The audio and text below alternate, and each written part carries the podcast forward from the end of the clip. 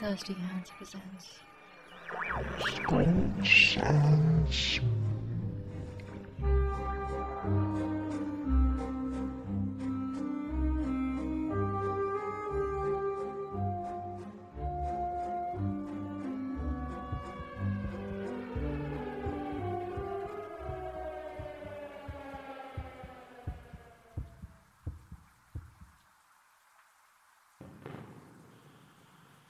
Case number 892. Emails to one Louise Carlyle, dated March 1998. Recorded by ElRoi Patel, researcher of the mind, University of London. Recording begins. I'm used to getting spam emails. The ones that don't even make the filters to reach the employees' desk computers, but our company servers attract a lot of such garbage and some were bound to clog. It's almost impossible for any one of them to grab my attention, so I was surprised when one of them managed to do so.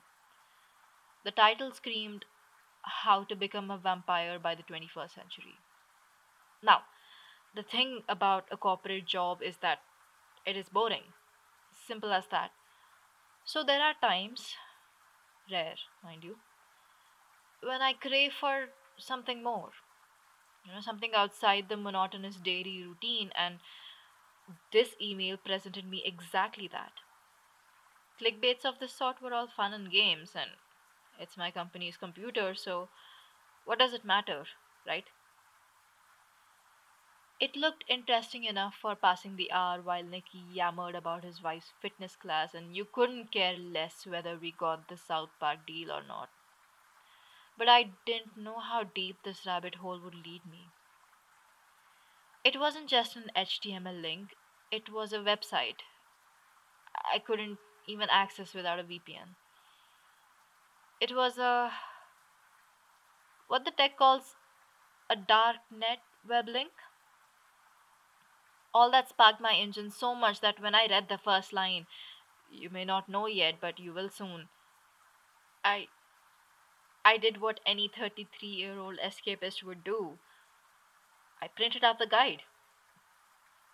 257 pages of company's A4s.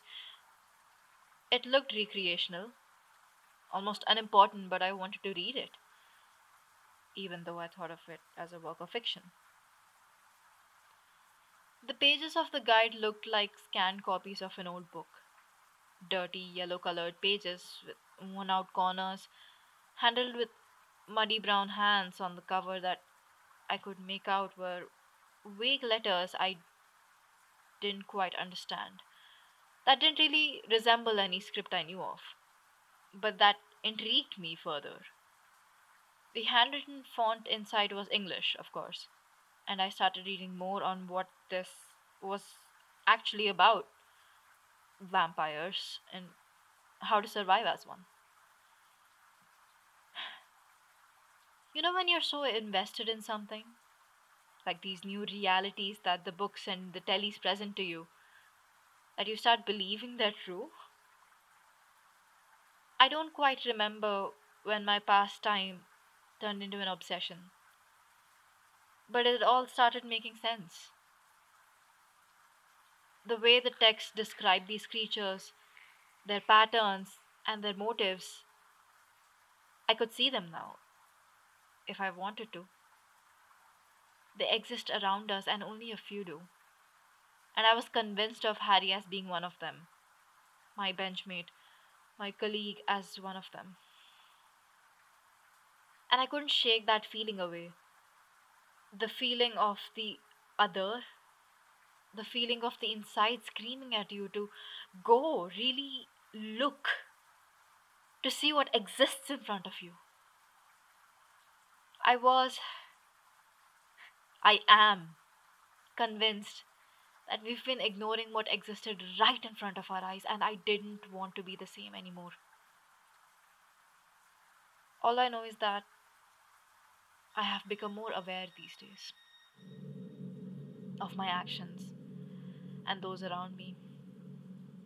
I have become aware and alert, looking and listening while I do anything else wary of those around me, flinching at even the slightest form of contact, afraid that they're out to get to me, to sink their teeth in and take myself away from me. I know of the possibility of all of this being a hoax. That someone set me up and is just having some jolly fun looking at me act the way I am to prank the old idiot who decided to sign into their shady account, but it is tough to be rational when you see things, feel things. You cannot reason with logic. The texts talk about how the gaze of such a being we've called a vampire, a changeling, chupacabra, akuma, and all these other things has the power to hold, to hold oneself over the other. They can make you do things you didn't even want to do. Simple hypnotics, but on a much higher level, where the said victim has no idea of what's happening. But all they can do is obey. The power is uncanny. The power is visible if you truly want to see it. That that is the power I swear I saw that night. I know what I saw that night. I know what I saw was not a regular Saturday night affair. We were to go out for celebrating the deal we just signed into. Our boss Nick was to take the department heads out. It was I, Missy, Harry, and a few more people whose name for the account wouldn't matter. We went to the nearby high end bar of Chefredoc to street and settled in near the corner facing the dance tiles. We were having a good time, joking on how everything went down, who did what, how indifferent we were to the whole thing at first. And when the tequila started kicking in, everyone was off doing what they do on the floor, on the couch, flirting, or playing by the poker table. But through all this, a small chilling air draft was all I needed, and my eyes were on Harry. I could see he was trying to charm Missy, and it was working. But now it didn't look all that innocent. It wasn't for the relation. It was for his next meal. And I couldn't help but watch the act. How the snake was seducing its nest prey and how helpless the little mouse was. Couldn't help but be eaten. I knew what fate held for her, but I followed still. Followed after them towards the sidebar then to the outside near the alley that separated the buildings apart.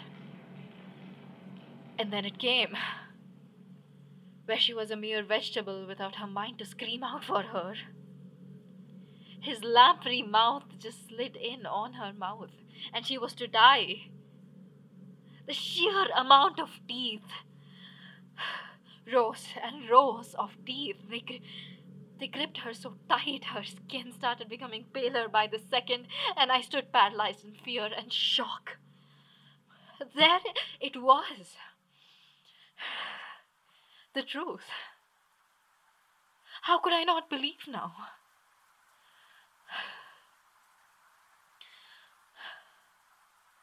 And in that moment, the horror in my bones rattled as Harry slowly looked at me and through his lamprey mouth somehow I could swear.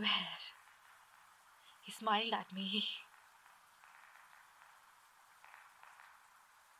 I ran away from that place as soon as I could, and I still don't know why.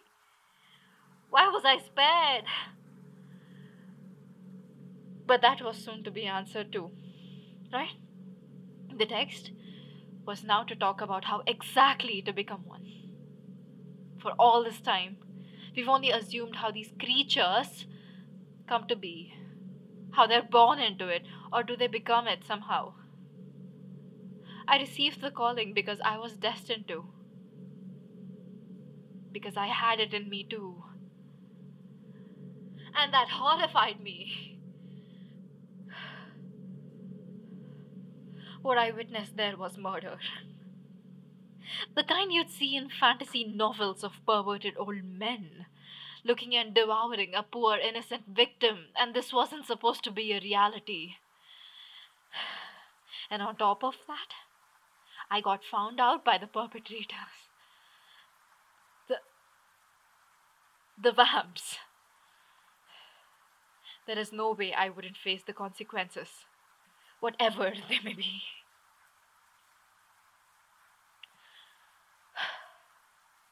From then on, I'd I'd always felt like I had eyes on me.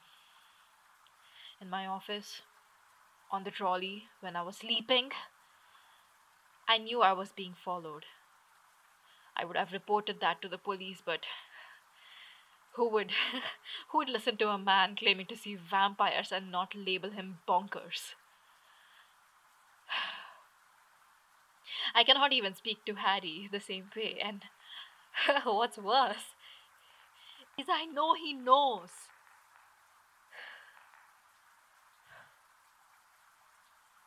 And after that, there were incidents here and there. Apart from stalking that kept me at the edge of my seat. Some days, I'd wake up in the morning and find marks on my body. Sometimes there were thin pink lines on my arms like long paper cuts that stung like a bitch.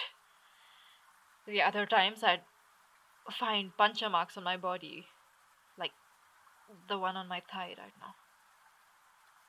No way my cat could have done something, anything like that. Some days I knew there was someone in my room. but, but I was too much of a sissy to confront the silhouettes in the shadows of my room. My stupid cat didn't give a fuck either. Should have gotten a dog. But when I heard a strange knock in the middle of the night, and all that came through was a small note that gave the same domain address again, I was so scared that these people truly existed. That piece of paper was real. But I also knew I had to visit that site again. Then I had to go back, check again, check to see what more existed. And there it was a new line, coordinate almost. And I was foolish enough to go and and to go and check the web page again to see for my own self again. The reason I was there was because this location was shared in a private community post I saw on their website. The reason I was there was because I was curious to see the faces behind this nonsensical website. To see who these people were, surely there were many more. The reason for me to delve in so soon after what happened that night, after I cannot look at Harry the same, even though he smiles at me more and more, because there was this naive part of me that wished all of this to be false even a hallucination, a paranoia, or a deeper disease seemed better to me.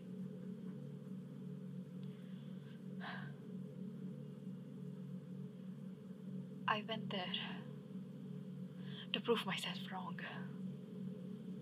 To prove that side of me wrong.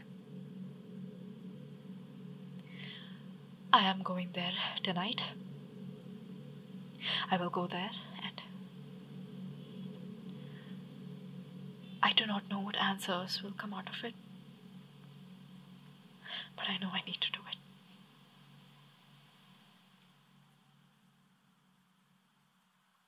Recording ends. A seemingly unfortunate account that reads almost like a suicide note. Mr. Carlyle has disappeared from formal records after January 1999, and so has Harry Tumult and a few more names whom I cannot quite pin a connection. Although the account of delusions seems straightforward and that of lamprey and eels and teeth too seems grounded, there have been similar accounts throughout the area of the same, and the increased cases seem to point to something, and I cannot believe I'm saying this, real. All the study into such beings and creatures, if we remove the mystical from it, seem to be pointing into a sane direction, becoming almost believable. Although an old case, the account of Missy Smith's body shows marks that would exist if someone gripped her too hard. And the exsanguinated state has a simple explanation. If if we are to take Mr. Carlyle's account seriously. I am not a believer, but I do believe in whatever remains and whatever seems outright can be the truth. Even though it seems unlikely.